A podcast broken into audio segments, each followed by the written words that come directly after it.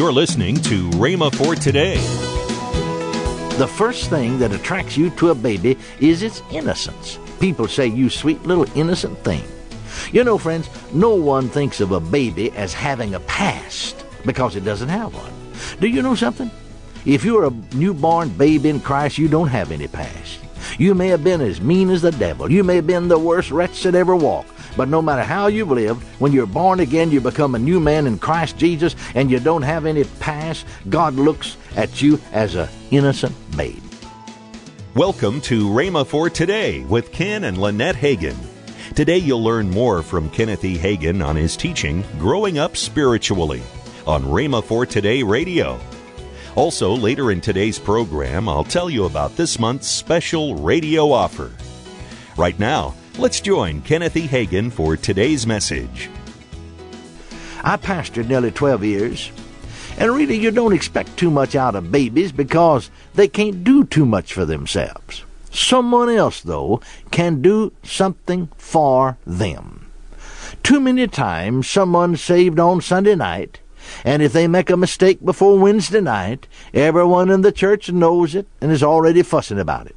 They expect him to be living by Wednesday night or the next Sunday just as good a Christian life as they do when it took them years to get to where they are. I remember a number of years ago I held a two weeks meeting for a particular ministry. We were scheduled to go longer, but I just cut the meeting off, closed it, and, and left. The crowds were coming. The auditorium that was quite large was filled, uh, comfortably full every night, and at times just running over. People were responding. We were really having what we call evangelistic services. I was doing a lot of teaching, praying for the sick. Yet on Saturday night, because we had services every night, when I gave the invitation first for people to be saved, I remember that 33 adults came for salvation.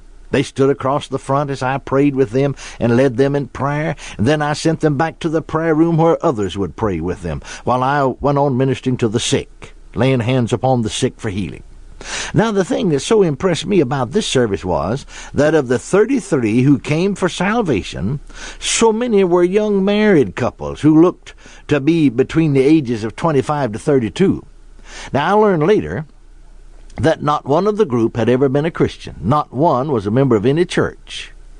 They weren't backsliders or rehashes, they were brand new converts. Now I asked the pastor after the service about these young people. He said none of the 33, you know, as we talked to the one over the prayer room, none of the 33, uh, particularly these young couples among the 33, none of them that they knew. And uh, so I said, well, he said, actually, I don't know one of them. They'd never been to this church before. So I said to him, because I was depending on them to do it, it was their church, did you get their names and addresses? He said, oh, brother, I just figure if they got anything, they'll be back. You don't have to worry about them. I said immediately to him, I'm closing the meeting tomorrow night. Because, see, I saw he's going to lose all the results we got. You see, people are born babies. They need to be seen about. I said to this pastor, because you see, his daughter during that meeting and uh, son in law had a new baby, a grandson. See to this pastor. And I knew that they had come home during the meeting from the hospital to home. And I said to him, Now, what if you went over to your daughter and son in law's house to visit to see your grandson? So you went over there. And uh, you looked around and said, well, well, where's the grandson? They said, oh, well, we figured that if he's alive, if he's a human being, he'll be in after a while. Well, you see, no, they had to carry him home. They had to take care of him. And so it is with newborn babes. Friend, people are born babies. They need to be seen about. Now, these people that I spoke to you about had never been to that church before. They had never heard any full gospel preaching before. They needed to be followed up and prayed with, talked to, and dealt with because, see, they were newborn babies. I remember on another occasion that I held a meeting in a certain city for a pastor who had cooperated with a, large uh, meeting, citywide meeting, where a healing evangelist had been there some time before. And I remember this pastor said to me, I'm never going to cooperate with another one of these citywide meetings. Never another one. Why? I asked him. Well, he said, I didn't get a person out of it. Not one, not a member. I didn't, it didn't do me a bit of good in the world. It didn't, I asked? He said, no. I asked him, Did you get cards on any of the folks who came to the altar? Oh, yes, he said, they gave me some cards, but none of them ever showed up. Well, I was talking to another pastor in the same town about the same meeting, and he said, We've got 29 new members out of that meeting. I wish, talking about the evangelist, that he'd come back, see several new families. How'd you get them? I asked. How did they happen to come to your church? He said, Oh, they didn't know anything about our church. I got the cards on some of them and visited them. I didn't just encourage them to come to our church. But he said, I insisted that they get in some good full gospel church and go on with God, and some of them came to ours. Well, you see, friends, we are responsible for babies. Babies don't know. Babies can't do for themselves. A newborn baby in the natural can't do much. He doesn't walk yet. He doesn't dress himself. In fact, he doesn't do anything for himself. About all he does is eat. And about all he eats is milk. Spiritually, they are newborn babes. And if they get the sincere milk of the Word, they will grow thereby.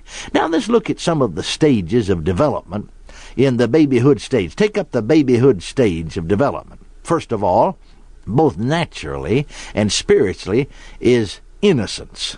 The first thing that attracts you to a baby is its innocence. People say, you sweet little innocent thing. You know, friends, no one thinks of a baby as having a past because it doesn't have one. Do you know something? If you're a newborn babe in Christ, you don't have any past.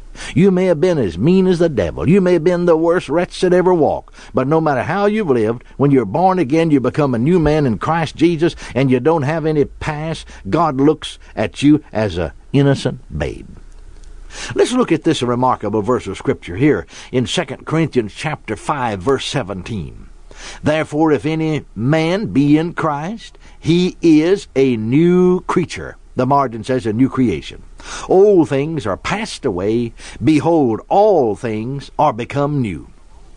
Now, even though innocence belongs to the babyhood state of Christianity, it is one characteristic we should never outgrow.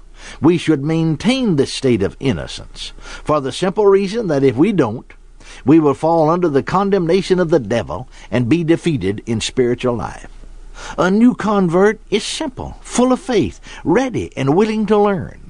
We should always, friends, maintain a spiritual or a teachable spirit, I should say. Yet sometimes when we grow older, we sort of come to the place where we have a know it all attitude. Uh, you can't tell me anything attitude. Now, those people, no one can help, including God Himself. I remember on one occasion, uh, a group of men gathered in the back of the auditorium after one service one night, one of the churches I pastored. And as I walked up to shake hands with them, one of the men said, Brother, Hagin, what do you think about this? And so I, I, I said, Well, I don't know exactly what you're talking about. And then he went on to mention a certain Bible subject. Well, I found out later that he did that purposely to bring me into their discussion. Well, I don't uh, know just where your discussion is, I said, or whether I could fit in or not. Well, the man, which was really one of my deacon, really wanted to help. And so he spoke up immediately and said, Well, I'll tell you. And, uh, and so uh, another man that he wanted to help went on to say, Well, you or anyone else can't tell me a thing in the world about that Bible subject. He said, I know all there is to be known. I know all about it. Well, I said, If you do, you've got me beat. And if you do, you have a, ever other preacher or minister beat that I've ever seen or know of, or any other person. He said, Well, I know all about it. No one can tell me a thing about it. But you know, friends, to tell you the truth, that man was just a baby in Christ, and that fellow was the biggest baby in the entire church, and he didn't know all about it. And yet he didn't have an open spirit, or teachable spirit. Now we need to keep an open spirit and a teachable spirit, as well as an innocent spirit, toward God and man. Then the second characteristic of a babyhood stage of development, both naturally and spiritually, is ignorance. Now, you know, my wife and I, I suppose you know, I've made mention of it several times.